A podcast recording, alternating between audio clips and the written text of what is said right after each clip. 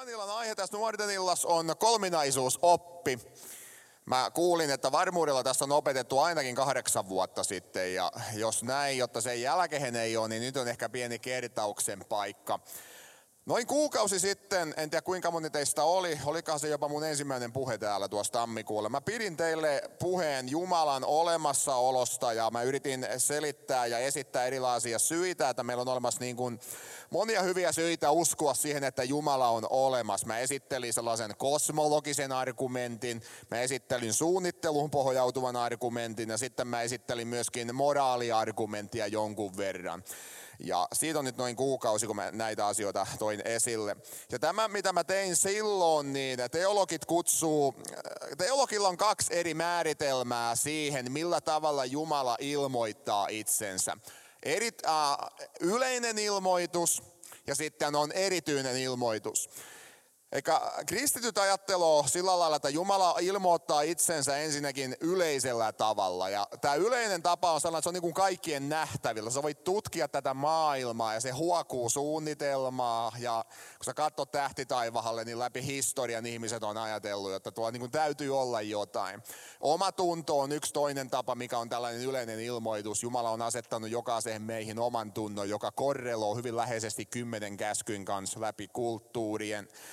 Mutta sitten Jumala ilmoittaa itsensä myöskin tarkemmin ja hän ilmoittaa itsensä erityisen ilmoituksen kautta. Ja nyt kun kuukausi sitten mä puhuin tästä yleisestä ilmoituksesta, niin tänään mä puhun teille tästä erityisestä ilmoituksesta. Ja se tarkoittaa tiivistettynä sitä, että Jumala on antanut meille lähinnä kaksi asiaa. Hän on lähettänyt meille poikansa Jeesuksen ja sitten me tiedetään näistä asioista tämän raamatun kautta. Eli jos sulla on raamattu, niin ota se siihen jonkun lähettyville. Ja jos se raamattu on se siellä kännykäs, niin käytä sitä, kunhan et eksy mihinkään muille sivuille sitten kuin Bible-appiin tai jonkun tällaisen. Uh, erityinen ilmoitus paljastaa meille tarkemmin sen, kuka Jumala on. Sama juttu, sä voit jostain kuuluisasta henkilöstä katsoa jotain YouTube-videoja eri, niin kuin yleisesti, että kuka on Dwayne Sonson, mutta on vähän eri asia viettää hänen kanssa viikonloppu sitten le, jonain leirillä ja tutustua häneen. Ja näin ollen tämä erityinen ilmoitus paljastaa meille Jumalasta sen, että vaikka Jumala on yksi, me voidaan, e, me voidaan tämän yleisen ilmoituksen pohjalta aika pitkälle päätellä, että tuolla on joku. Mutta se kuka tämä joku on jää jokseenkin auki. Nyt erityinen ilmoitus kertoo meille tarkemmin, että Jumala on yksi ja hänessä on itse asiassa moninaisuus täällä sisällä ja siksi kristityillä on tällainen kolminaisuusoppi. Tiivistettynä se tarkoittaa sitä, että me uskotaan, että on olemassa yksi Jumala, joka on kolme persoonaa. Ja tämä vaatii vähän selitystä, koska me ollaan totuttu, koetapa katsoa siihen sun vierellä olevaan, kuka siinä onkaan. Siinä on yksi olento, joka on yksi persoona. Ja katsopa sitä kännykkää tai sun kenkää. Siinä on yksi olento, joka ei ole persoona ollenkaan. Mutta nyt meillä on raamatun ilmoituksen mukaan olemassa olento, joka onkin kolme persoona. Joten toisaalta tuttuja juttuja, mutta toisaalta se räjäyttää meidän pään. Ja nyt mä käsittelen tätä aihetta kuuden eri otsikon kautta, joten eiköhän meidän syytä mennä asiaan. Eli lähdetään tästä ensimmäisestä otsikosta, eli tuota, kolminaisuusopin määritelmä. Mä pikkusen selitän sitten tätä. Ei mennä sitten vielä siihen pallodiahan, mä kerron sitten, kun se sieltä tulo. Jos sä luet raamatun, niin yksi asia on todella selvä. Sekä vanhassa testamentissa että uudessa testamentissa on olemassa vain yksi Jumala. Tämä voi kuulostaa meille jotenkin neutraalilta, mutta raamatun ajan maailmassa oli sokeraava väite. Kukaan muu ei uskonut näin, koska kaikki muut oli käytännössä polyteisteja, eli he uskoo todella moniin jumaliin. Esimerkiksi Jesajan kirja, näitä jakeita on vaikka kuinka paljon, mutta Jesajan kirja luvus 44 on tällainen jae. Näin sanoo Herra, Israelin kuningas ja sen lunastaja. Herra Seepaut, minä olen ensimmäinen ja minä olen viimeinen. Ei ole muuta Jumalaa kuin minä. Näin Jumala sanoo. Hän on A ja O, ensimmäinen ja viimeinen, toki suomeksi A ja Ö, mutta kreikaksi A ja O, Omega. ei ole muita jumalia. Nyt varsinkin vanhassa testamentissa tämä Israelin Jumala, se asetetaan vastakkain näiden muiden kansojen epäjumalien kanssa. Koska se oli aika konkreettista todellisuutta tuon raamatun ihmisille, koska kun ne meni eri paikkoihin, niin siellä ne törmäsi näihin temppeliin, mihin oli Jumalan kuvia ynnä muuta. Se oli tosi konkreettista.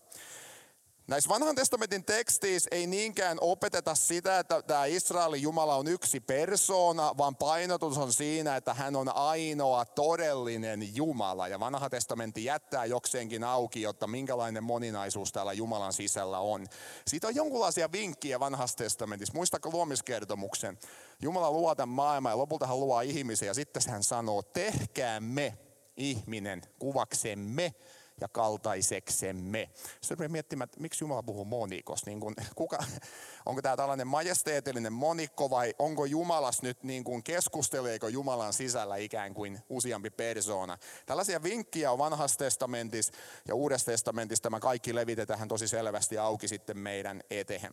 Joka tapauksessa tällaista näkemystä kutsutaan, mä toistan sieltä tammikuulta monoteismiksi. Mono, yksi, teismi, Jumala. Me uskotaan yhteen Jumalaan. Raamattu kuitenkin maalaa Jumalasta moniulotteisemman kuvan, koska niin kuin sanoin, hänessä on moninaisuus itsessään. Tämä Jumala on olemassa isänä, hän on olemassa poikana ja hän on olemassa pyhänä henkenä. Näin ollen Jumala on yksi olemus, mutta hän on samahan aikahan kolme persoonaa.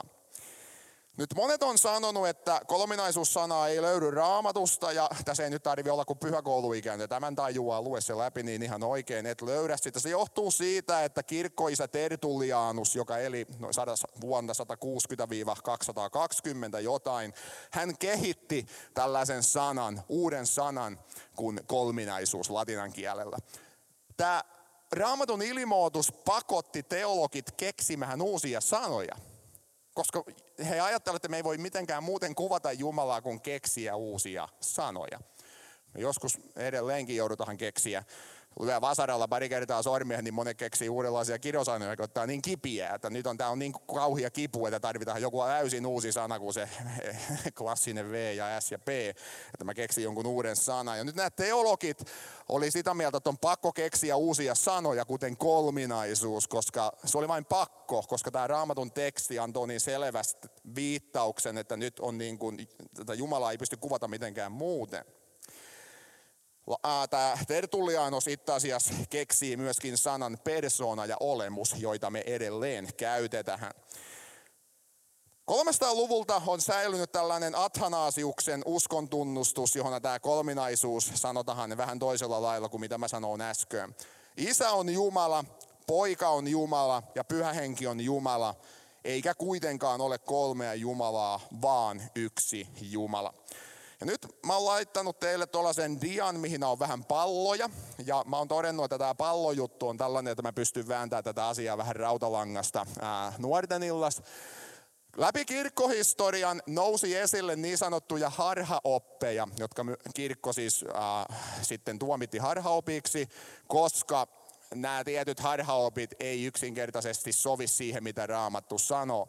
Ja nyt mä oon laittanut erilaisia palloja kuvaamahan sitä, että ää, mistä on kysymys. Käytännössä tuo alin kuva tuolla kuvaa aika lailla hyvin sitä, että mistä on kysymys Uuden testamentin teksti. On olemassa yksi Jumala, yksi iso pallo, jonka sisällä on kolme persoonaa, eli kolme palloa. Joten yhden suuren pallon sisällä kolme palloa. Tämä on paras, mitä me pystytään ehkä niin kuin kikkailemaan, pitää piirtää tämä asia. Mutta sitten siellä oli erilaisia kaveria, jotka ajatteli vähän eri lailla. Siellä syntyi esimerkiksi, siellä oli sellainen kaveri kuin Areios. Hän sai valtavasti seuraajia. Ja hän oli sitä mieltä, että itse asiassa ainoastaan isä on Jumala. Poika itse asiassa ei jaa isän olemusta. Ja Areios ajatteli, kun hän piti pyhäkoulua, niin hän sanoi, että ei, kun sinne pitää piirtää yksi tällainen iso pallo, se on isä. Ja sitten siellä on kaksi pikkupalloa hänen alapuolella, poika ja henki. Ja sitten Athanaasius ja muut sitten suuttuu, että ei hyvänen aika, että eihän tuo sinne päinkään. Ei Paavali näin sanoi ja arejolaisuus tuomittiin harhaopiksi. Jos haluat törmätä nykyään arejolaisuuteen, varmin tapa on kutsua Jehovan todistaja kaffille. Ja kun hän tulee, niin Tämä on juuri se, mitä hän yrittää sulle sanoa. Mä oon käynyt näitä luke, no, lukemattomia. On käynyt kourallisen näitä keskusteluja ja aina puhutaan tästä. He yrittää vakuuttaa mulle, että sun pitää nyt ajatella tällä lailla. Ja mä yritän sitä säätää vähän uudet, vanha ja uudet sivuja, että kun se nyt ei vain ikävä kyllä oikein toimi tästä syystä. Joten jos Jehovan todistaja painaa ovikelloa, niin siinä on klassinen esimerkki nykypäivän arejolaisuudesta. Oli myöskin toivovainen näkemys, jota kutsutaan modalismiksi. Hienoja sanoja, älkää antako näitä viedä uni, teidän unianna.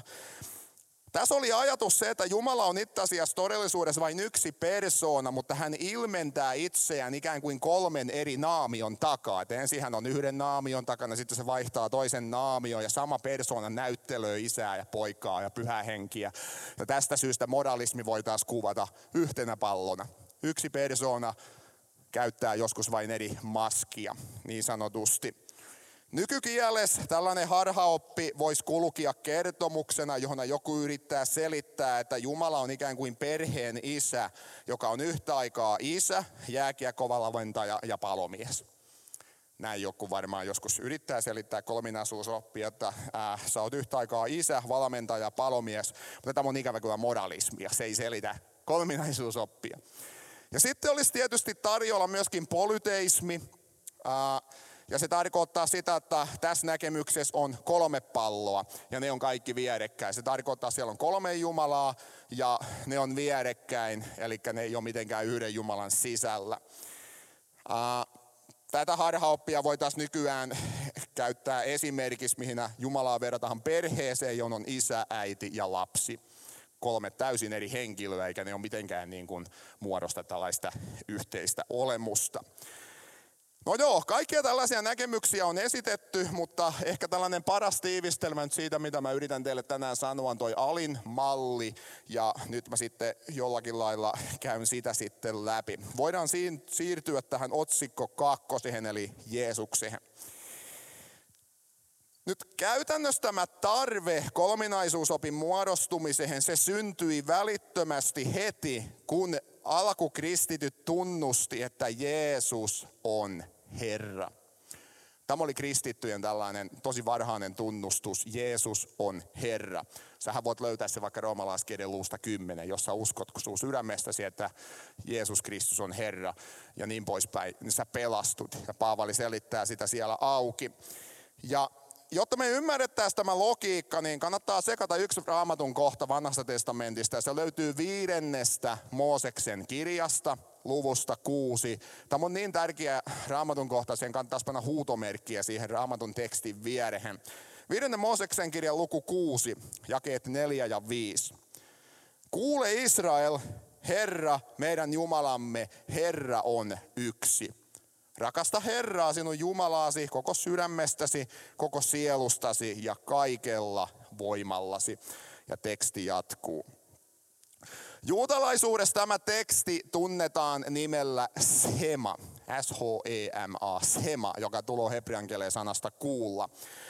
Tämä on Israelin ja juutalaisten uskontunnustuksen ytimes edelleen. Juutalaisuus edelleen painottaa tosi vahvasti sitä, että Jumala on yksi. Ja tässä tekstissä kuule Israel, Herra meidän Jumalamme, Herra on yksi. Tämä Jumalasana toimii tässä vähän niin kuin tittelinä ja Herra on Jumalan persoonallinen nimi. Muistatteko Mooseksen palavalla pensoalla? Mooses kysyy Jumalalta, kuka sä oot? Mä menen nyt tuonne israelilaisten työnne kysyy, kuka lähetti, mutta Jumala sanoo, kerro niille, minä olen lähetti sut. Hebreaksi J-H-V-H, neljä kirjainta. Ja sitä yleensä käännetään sitten Jahvena. Mutta sitten tämä Jahve kulkoo Herra nimellä vanhassa testamentissa. Jos katsot sun raamatun käännöstä tarkasti, niin monissa käännöksissä tämä Herra kirjoitetaan caps lockilla, että kaikki kirjaimet on suurella. Se on viesti raamatun kääntäjiltä siitä, että siellä taustalla on Jumalan persoonallinen nimi, Jahve, minä olen. Näin ollen tämä Israelin uskontunnus sanoo Jahve, meidän Jumalamme, Jahve on yksi. Kuinka monelle on opetettu lapsena ää, iltarukous, levolle laskel luojani, armia sulle suojani, jos sieltä ei nousisi taivaaseen, ota tykösi, onko joku, jolle se on opetettu. Aika monelle.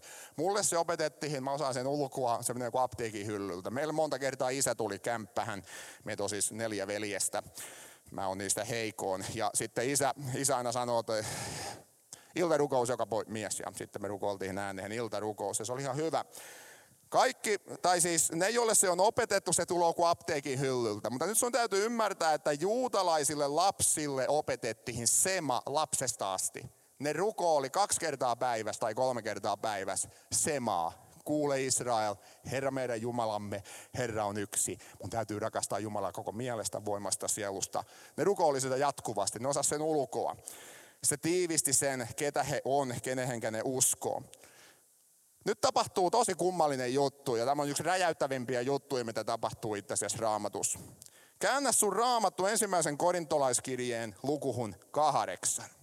Ensimmäinen korintolaiskirje, luku kahdeksan, ja sieltä jae kuusi. Paavali ottaa tämän juutalaisten seman, jota hän on lapsesta asti rukoillut ja osaa sen hebreaksi ja kreikaksi ja joka kielellä. Sitten hän lainaa sitä ja katso mitä hän tekee. Hän sanoo, meillä on vain yksi Jumala, Isä. Hänestä on kaikki ja me olemme häntä varten. Ja yksi on Herra, Jeesus Kristus. Hänen kauttaan on kaikki, niin myös me. Sitten, että hetkinen, mitä Paavali tekee? Hän ottaa juutalaisten kaikkein tärkeimmän uskontunnustuksen ja sijoittaa Jeesuksen sinne keskelle kaiken ytimeen. Meillä on yksi Jumala, Isä, ja meillä on yksi Jahve, joka ilmestyi Moosekselle, Jeesus. Ja Tämä on varmu, varmuudella yksi niistä syistä, miksi Paavali joutuu monesti ongelmiin, kun hän julisti evankeliumia. Hänellä, hänen näkemys Jeesuksesta oli niin ainutlaatuinen ja korkea, että kaikki ei sulattanut sitä. Tämä on itse asiassa niin kuin, totta kai, jos täällä olisi paikalla joku klassinen juutalainen, niin se tietäisi heti, että Jumalan pilikkaa. Että sä voi laittaa henkilöä semahan ellei se henkilö sitten todella ole osa Jumalan olemusta. Sitä se kysymys sitten onkin. Huomaa, että Paavali tässä tekstissä hän ei keksi mitään, hän ainoastaan soveltaa semas jo olevat termit uudella tavalla. Paavalille Jumala kertoo aina Isäjumalasta ja Herra, Jahve, hän soveltaa sen aina Jeesukseen. Paavali tekee näin kaikkialla. Ja näin ollen Paavali uskoo, että Jumala, yksi jumaluuden persoonista poika, on syntynyt ihmiseksi – ja alkukristityt, kun ne palavoo Jeesusta, he ei riko tätä monoteismia, koska Jeesus, jota he palavoo, itse asiassa kuuluu sanan Jumala sisälle. Eli tästä syystä Paavalikin on edelleen tiukka monoteismi. Hän on hän on sitä mieltä totta kai, että on olemassa yksi Jumala, mutta nyt hänen näkemys Jumalasta on muuttunut, koska risti ja ylösnousemus Jeesuksen elämässä laittoi kaikki uusiksi. Se laittoi jopa hänen näkemyksensä Jumalasta uusiksi. Ja kuten eräs tunnettu tutkija on sanonut, ja mä käytän tätä yleensä aika paljon, jos mä joudun tästä joko kirjoittaa tai puhua, niin Jeesus jakaa Israelin Jumalan ainutlaatuisen identiteetin. Jeesus jakaa todellisen Jumalan ainutlaatuisen identiteetin. Ja siksi me voitaisiin lyhyesti sanoa, että Jeesus on Jumala, kyllä, mutta Paavali tekee sen vain pikkusen hienovaraisemmalla tavalla. Näin ollen Jumalan sisällä on vähintään kaksi persoonaa. Nyt mä hyppään otsikkoon kolme. Muutama sana meille helluntalaisille tärkeästä aiheesta, pyhästä hengestä. Viimeksi tänään olin Facebookissa kattelin edestä seinää ja siellä oli joku sellainen nainen, joka sanoo, että ei hänellä mitään ongelmaa ole siinä, että Jeesus ja Isä on jotenkin Jumalaa, mutta kyllä mulla vähän on vaikeaa tämä pyhä henkilö, että hän olisi niin kuin Jumala. Tänä aamuna luin ja mä sitten itse laitoin sinne lyhyen vastauksen. Sitten, että itse asiassa, jos luetaan Paavalia, niin se menee näin. Ja mä sanon nyt teille, mitä mä kirjoitin sinne Facebookiin. Tämäkin löytyy ensimmäisestä korintolaiskirjeestä, mutta nyt ei luvusta kahdeksan, vaan luvusta kaksi. Ensimmäinen korintolaiskirje, luku kaksi. Eli kolminaisuusopin mukaan on olemassa isä, poika ja pyhä henki. Ja nyt Paavali kirjoittaa vähemmän tästä niin kuin pyhän hengen roolista siinä mielessä, kun kuinka paljon hän veivaa Jeesusta, mutta se ajatus, mikä Paavalilla on pyhästä hengestä, on aika selvä. Luetaan, luetaan sieltä ensimmäisen korintolaiskirjan luvusta 2 ja 11. Kuka muu tietää, mitä ihmisessä on, paitsi ihmisen henki, joka hänessä on? Pysähdytämme siihen. Sonia istuu tuolla. Mitä Sonia ajattelua parasta aikaa? Kattokaa kaikki Sonia. Sonia. Nouseko seisomaan? Nyt mieti jotain Sonia, nyt. Nyt kaikki kattokaa sitä tosi tarkasti. Näettekö te mitä se miettii? Akuankkaa? Äh. Äh. Voi, voit istua. Mitä sä ajattelet? Sipsejä. Niitä on luvassa tunnin päästä. Se oli profetia. Huomaa mitä Paavali sanoo. kukaan muu ei tiedä, mitä ihmisessä on, paitsi ihmisen henki. Paavali ajattelee, että Sonia koostuu vähän niin kuin kahdesta osasta. Hänellä on tämä fyysinen ruumis, mutta siellä on sisällä myöskin ihmisen henki, joka on monimutkaisella tavalla niin kuin kiedottu siihen meidän ruumiiseen. Me tarvitaan molempia, että me voidaan elää. Kun ihminen kuoloo, se henki poistuu ja se ruumis jää siihen. Ja sitten me joudutaan odottaa, että jonain päivänä Jumala uudistaa, yhdistää nämä kaksi toisiinsa. Pointti, sä et näe mun ajatuksia. Vain Janne Saarelan henki tietää, mitä mun päässä liikkuu. Ja nyt Paavali jatkaa. Kukaan ei myöskään tiedä, mitä Jumalassa on, paitsi Jumalan henki. Ei ole sellaista teologia maailmassa, joka pystyisi katsoa Jumalaa ja sanoa, mitä hän ajattelee. Sä voit lukea kaikki maailman kirjat ja sä et näe Jumalan sisälle, mitä hän ajattelee. Sä et pysty, koska sä oot eri asia kuin Jumala. Jos sä et pysty tehdä se Sonian kanssa, miten sä voit tehdä se Jumalan kanssa? Mutta yksi pystyy, sanoo Paavali, henki. Jos tämä olisi ainut asia, mitä me tiedettäisiin pyhästä hengestä Paavalin tekstiistä, niin tästä seuraa kolme asiaa loogisesti. A. Pyhän hengen täytyy olla jumalallinen, jotta hän voi toimia tällaisessa roolissa. Eles enkeli ei näe Jumalan pään sisälle siinä mielessä. Vaan henki näkee ja hänen täytyy olla Jumala tai jumalallinen. Toisin sanoen ainoastaan Jumala itse kykenee tutkimaan Jumalaa. Simppeliä, eikö totta? Mä kykenen tutkimaan itseäni, jos mä haluan kertoa, mitä mun mielessä liikkuu, mä voin sanoa sen. Jumala tutkii itse, jos hän haluaa kertoa, kuka hän on, mitä hän ajattelee, hän voi lähettää meille raamatu, ja se on tehnyt niin. Toiseksi, hengen on oltava persoona, koska persoonaton voima ei tutki mitään. Onko jollakin kokemusta sähköstä, sähkövirrasta? Mitä sähkö tekee, kun sä työnnät neljän tuuman naulan pistorasia? Puhuuko se sulle? Laulaako se sulle laulun? Se antaa sulle uuden kampauksen. Ja se on vaarallista. Ja edelleenkin on tietty porukka, mainitaan nyt Jehovan todistajat jälleen kerran, he, he on tosi tiukkoja siinä, että pyhä henki ei ole persona, hän on sähkövoima, hän verrattavi tällainen voima. Paavali on eri mieltä. Pyhä hengen täytyy olla persoona, jotta hän kykenee tutkimaan Jumalaa. Sähkö voi tehdä monia asioita, mutta se ei varmasti tutki mitään. Jotta voit tutkia, sun täytyy ajatella, että sä voit ajatella, sun täytyy olla persoona. Ja kolmanneksi, pyhä henki on eri asia kuin isä Jumala.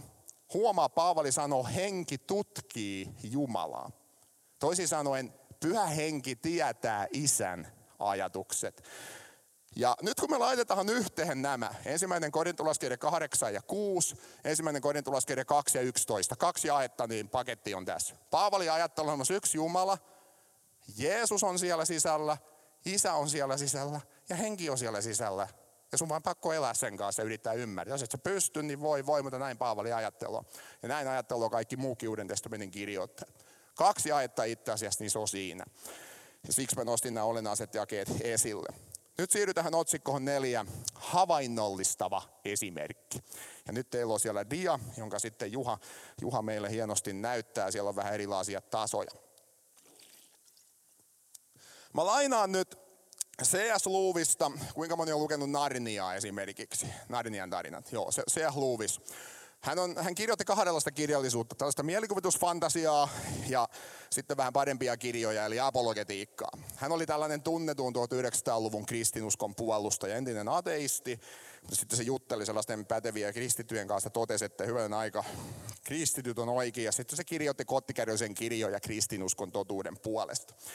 Ehkä hänen klassisin kirja on Tätä on kristinusko ja mä lainaan tästä kirjasta nyt yhtä pientä pätkää. Nyt mä haluan teitä keskityttää, kuunnelkaa tarkasti samalla kun ne katsotaan noita ulottuvuuksia. Nyt Lyyvis. Niin kuin tiedämme, voimme liikkua tilassa kolmeen suuntaan. Suunnassa vasen oikea, tällä lailla. Suunnassa eteen taakse, tällä lailla. Ja suunnassa ylös alas, tällä lailla. Kolme vaihtoehtoa. Jokainen mahdollinen suunta on joko yksi niistä tai niiden yhdistelmä. Mä voi mennä vaikka sivuun. Mä menen sekä ala että sivulle yhtä aikaa. Näitä suuntia sanotaan ulottuvuuksiksi. Ja huomaa tämä. Jos käytettävissäsi olisi vain yksi ulottuvuus, et voisi piirtää muuta kuin suoran viivan. Jos käytettävissäsi olisi kaksi ulottuvuutta, voisit piirtää jonkin kuvion, vaikkapa neljön. Ja neljö muodostuu neljästä suorasta viivasta. Menemme askeleen pidemmälle. Jos sinulla on kolme ulottuvuutta, voit rakentaa kappaleen vaikkapa kuution. Sellaisen kuin arpanappula tai sokerinpala. Ja kuutio muodostuu kuudesta neljöstä. Samaa mieltä? Kyllä, näin se menee. Huomaatko, sanoo Luuvis. Yksiulotteinen maailma oli se suora viiva. Kaksiulotteisessa maailmassakin on suoria viivoja, monista viivoista muodostuu kuvioita. Kolmiulotteisessakin maailmassa on kuvioita, mutta monista kuvioista muodostuu kappaleita. Toisin sanoen, edetessäsi todellisimmille ja monimutkaisimmille tasoille, et suinkaan jätä taaksesi sitä, mitä yksinkertaisimmilla tasoilla oli. Sinulla on edelleen sekin, mutta yhdistyneenä uusilla tavoilla. Sellaisilla tavoilla, joita et osaisi kuvitellakaan, jos tuntisit ainoastaan yksinkertaisimmat tasot. Kuvittele, että sä eläisisit kaksulotteisessa maailmassa. Aika vaikea kuvitella, mutta... Ja sinne kaksulotteiseen maailmaan tiputettaisiin pallo. Nyt me voidaan nähdä ja ymmärtää pallo, koska me eletään kolmiulotteisessa maailmassa. Mutta jos meillä olisi joku hip hop high kylä, joka elää kaksulotteisessa maailmassa, ja sä tiputat sinne hip hop high kylähän pallon, niin ne ei näe palloa. Ne näkee vain ympyrän kuvion.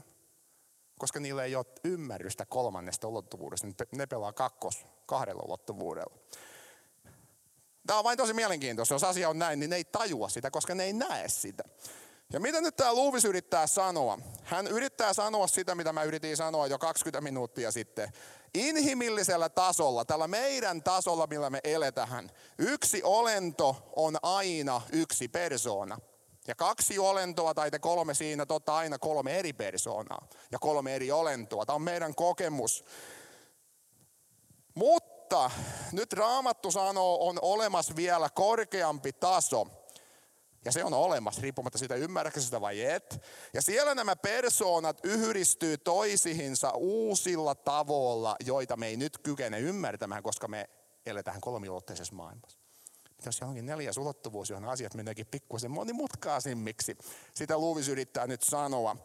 Jumalan ulottuvuudessa toisin sanoen on olento, joka on kolme persoonaa ja silti vain yksi olemus. Samalla lailla kuin kuutio on kuusi neliöä ja silti vain yksi kuutio. Tämä oli Lyyvisin tapa yrittää selittää tätä rautalangasta. Ne, jotka ehkä, joilla on kyky hahmottaa asioita, niin tämä auttaa teitä.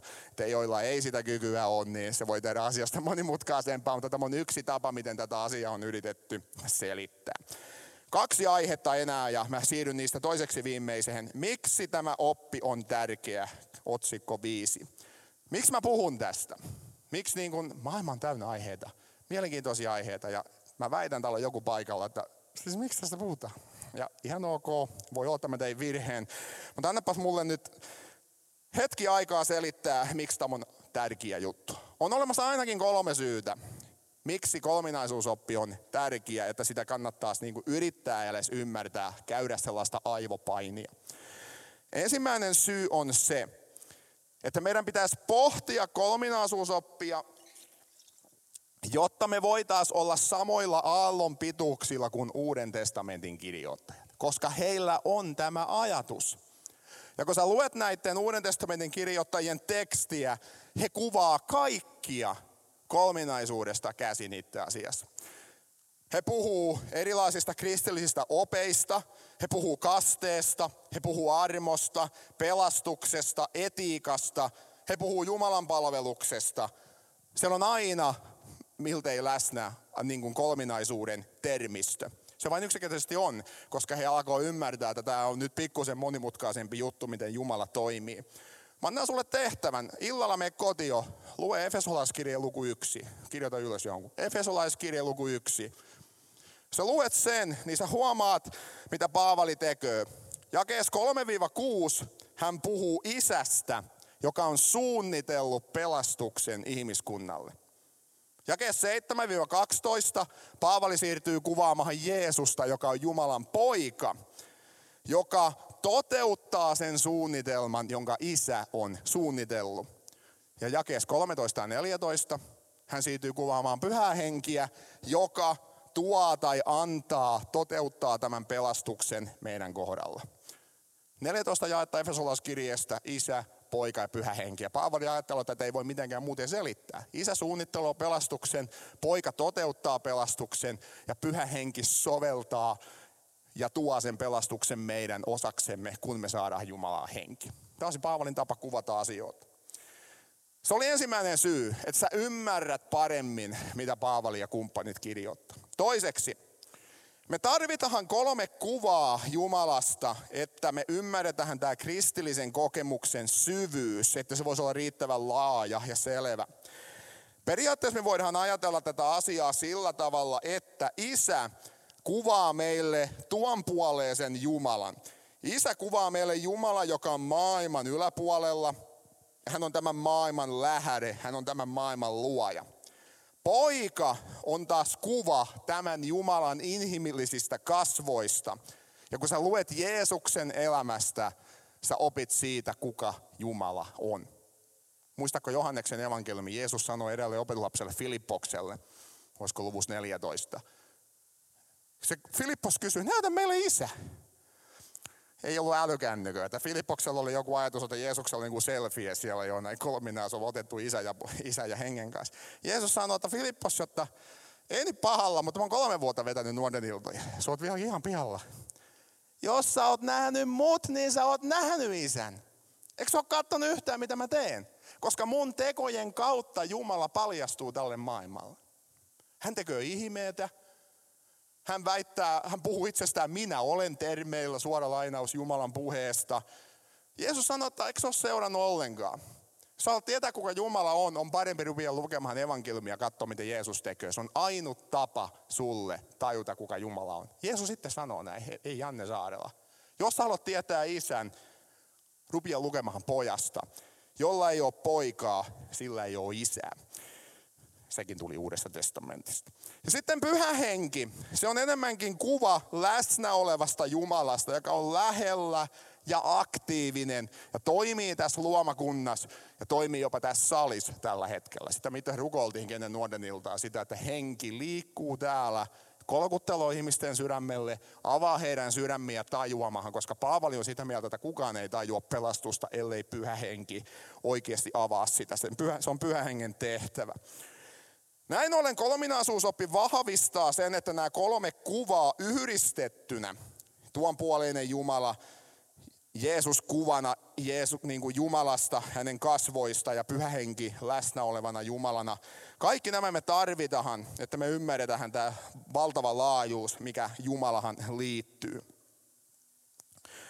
Ja sitten vielä kolmanneksi, miksi tämä on tärkeää, on se, että Kolminaisoppu muistuttaa meitä siitä, että Jumala itsessään on riittävä. Onko joku kuullut tällaisen jakeen Uudessa testamentista, missä sanotaan, että Jumala on rakkaus?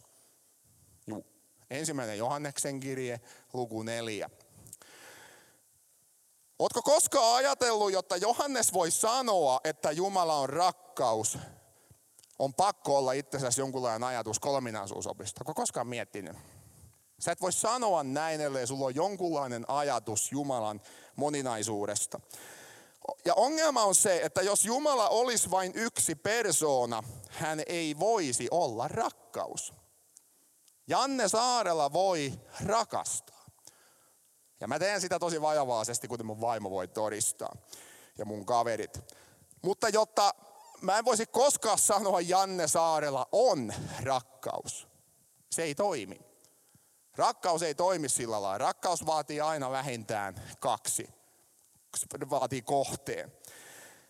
Ja Kolminaisuus vastaa tähän kysymykseen siksi, että kolminaisuus muistuttaa meitä siitä, että Jumalan sisällä vallittoo tällainen täydellinen rakkaussuhde isän ja pojan ja hengen välillä. Ja Jumala voi olla rakkaus, koska hän rakastaa, nämä kolme persoonaa rakastaa toisiansa Jumalan sisällä ikuisella rakkaudella.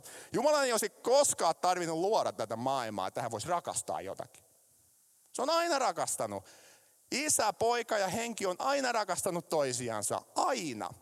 Ei ne Janne Saarelaa tarvinnut siihen, että voi kun meillä olisi joku, jota rakastaa. Eikä sua. Mutta ne halusi tehdä mut. Ja ne halusi luoda myöskin sut. Koska ne halusi laajentaa sitä rakkauden reviiriä.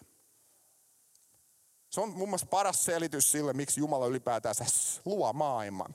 Hän haluaa laajentaa sitä rakkauden reviiriä. Kuuntelepa, mitä Tapio Puolimatka sanoo. Tällainen suomalainen filosofi, joka on kirjoittanut puolitoista metriä kirjoja eri aiheesta, muun muassa tästä. Onko Jumala, onko Jumala kolmen persoonan muodostama rakkauden ykseys, kuten kristinusko opettaa, vai onko Jumala ykseys ilman moninaisuutta, kuten esimerkiksi islam opettaa? Nyt jos olet lukiosta tai yläasteella uskontojen tunnilla, niin kuuntelepa tarkasti. Mikä ero on kristinuskolla ja islamilla esimerkiksi radikaali ero?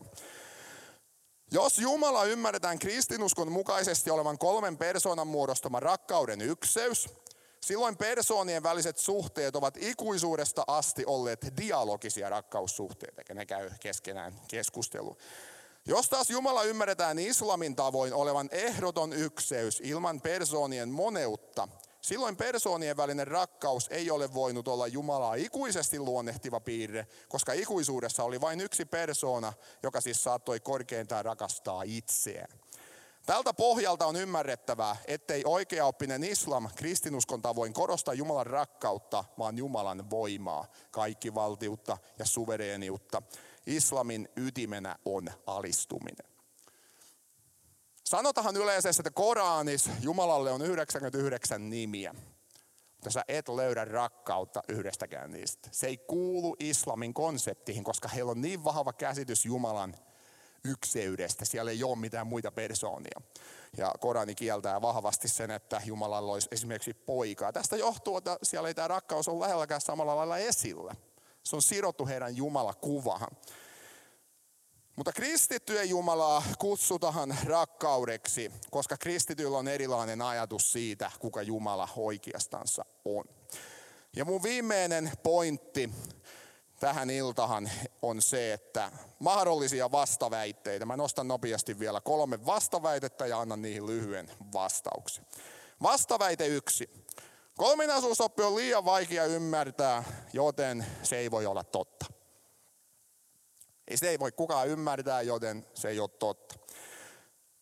No, va- tähän on tietysti hyvin yksinkertainen vastaus. Se on se, että jonkun asian hankalasti käsitettävyys ei ole sama asia kuin että se ei olisi totta. Meepä opiskelemaan kvanttifysiikkaa jonain päivänä. Äärimmäisen vaikea. Jopa nämä kvanttifysiikan niin kuin alan ammattilaiset sanoo, että jos joku ymmärtää kvanttifysiikkaa, niin se ei ole ymmärtänyt oikeastaan vielä yhtään mitään. Mutta todellisuudessa siellä kuitenkin on tällainen todellisuus kvanttitasolla, mihin oikeasti tapahtuu asioita. Mutta kukaan ei oikein vain oikein näytä tajua, että miten se toimii. Äärimmäisen vaikea asia, mutta oikeasti olemassa. Sellainen filosofi kuin Ludwig Wittgenstein on sanonut, että jos meidän sanat on riittämättömiä kuvaamaan kahvin aromia, onko yllätys, jos meidän sanat tuntuu riittämättömiltä, kun me ruvetaan kuvaamaan Jumala? Joskus on niitä kaffifriikkiä, ne juo Oi, kun ei löydy sanoja, ei löydy sanoja, on niin hyvää. Mulla se ei tapahdu kahvin kanssa, mutta kun mä saan marapouta tai fatseri sinistä, niin sitten mä, en mä voi, tää on vain niin hyvää. Ja mä joudun ongelmiin suklaan kanssa. Ja sitten mä oon yhtäkkiä mikki kädessä, mutta selittää Jumala. No mitä mä teen sen? No jotenkin yrittää lukia raamattua ja sanoa, mitä nämä kaverit sanoo. Näin ollen, okei se voi olla vaikea ymmärtää, mutta se ei tarkoita, että se ei ole totta. Maailma on täynnä vaikeasti ymmärrettäviä asioita, mutta se ei tarkoita, että ne ei olisi totta. Toiseksi, kolminaisuusoppi on sisäisesti ristiriitainen, koska se väittää yhden olevan kolme ja kolmen olevan yksi. Näin ollen, jota alaastelainen tajuaa, että kolminaisuusoppi pitää heittää roskiin, koska yksi ei voi olla kolme ja kolme ei voi olla yksi. Jos olisi, niin meidän matematiikan opettajat saisi kaikki kenkään välittömästi. Vastaus. Tässä on käsitetty kolminaisuusoppi väärin. Kolminaisuusoppi ei sano mitään tällaista. Jos me opetettaisiin, että on olemassa yksi Jumala ja kolme Jumalaa, me sanottaisiin jotain, joka on ristiriitaasta ja sitten ei totta. Jos joku on ristiriitaasta, niin se ei voi olla siis totta. Mutta kolminaisuudessa me puhutaan yhdestä Jumalasta, joka on kolme persoonaa. Ja kuten mä oon jo sanonut parikin kertaa, me ollaan totuttu elämähän tätä elämää niin, että kun me nähdään ihminen, ja me nähdään yksi olemus, niin se on aina yksi persoona. Mutta se ei tarkoita, etteikö voisi olla olentoa, joka on yhtä aikaa kolme persoonaa. Ja jos mä käytän nyt matematiikkaa apuna, niin kolminaisuusopis ei ole kysymys siitä, että yksi plus yksi plus yksi on yksi. Vaan siinä on enemmänkin kysymys siitä, että yksi kertaa yksi kertaa yksi on yksi. Ja sitten siellä on. Sekin on matematiikkaa. Vielä yksi kysymys. Miksi tästä kaikesta pitää tehdä niin vaikeaa? Miksi näin vaikea aihe? Miksi täällä? Ja niin poispäin. Vastaus on hyvin yksinkertainen. Jumalan olemassaolo vaatii sen. Ei teologit ole keksinyt tätä jos luet raamattua, niin ei nämä henkilöt, jotka kirjoittaa uuden, ei ne voi mitään muuta. Heidän kokemus Jumalasta on yksinkertaisesti mennyt uusiksi. Ja näin ollen, joskus me törmämme tähän vaikeisiin asioihin tässä meidän uskon elämässä. Meidän täytyy vain painia niiden asioiden kanssa. Tulee se hetki, kun mä joudun tähän laittamaan ne sitten hyllylle, että mä oon yrittänyt niin pitkälle kuin mä haluan tai niin pitkälle kuin mä ymmärrän. Ja sitten onhan vasta täytyy päästä irti. Mutta se, mitä mä nyt on yrittänyt teille sanoa, on se, että Uusi testamentti itse kuvaa tämän asian äärimmäisen monipuolisesti. Ja jos kolminaisuusoppi olisi kukaan niin kuin laittanut kasahan, niin se olisi pakko laittaa kasahan pelkästään niiden kahden jakeen perusteella, joita tänään on käyty läpi. Aamen. Onko meillä musiikkia seuraavaksi vai mitä, mutta äh, voitaisiin lyhyesti vielä rukoilla ja bändi valuu lavalle. Tämä ei ole sinänsä tällainen tule uskoon puhe, mutta tarkoitus oli enemmänkin nyt opettaa, varsinkin teitä, jotka olette jo kauan ehkä ollut uskos, niin vähän ymmärtämähän sitä Joo, okei, okay, hyvä, sekin on, se on siis päätetty. Eli ymmärtää vähän sitä, mistä raamatus on suurin piirtein kysymys. Ja mä toivon, että tämä olisi auttanut jollain lailla ymmärtämään sitä, kuka Jumala oikeastaan on. Ja nyt sitten Miss äh, Sipsin ajattelija, hän tulee rukoilemahan ja mä menen sitten tuohon huilailemaan tuohon etupenkkiin. Kiitos kun jaksoitte kuunnella.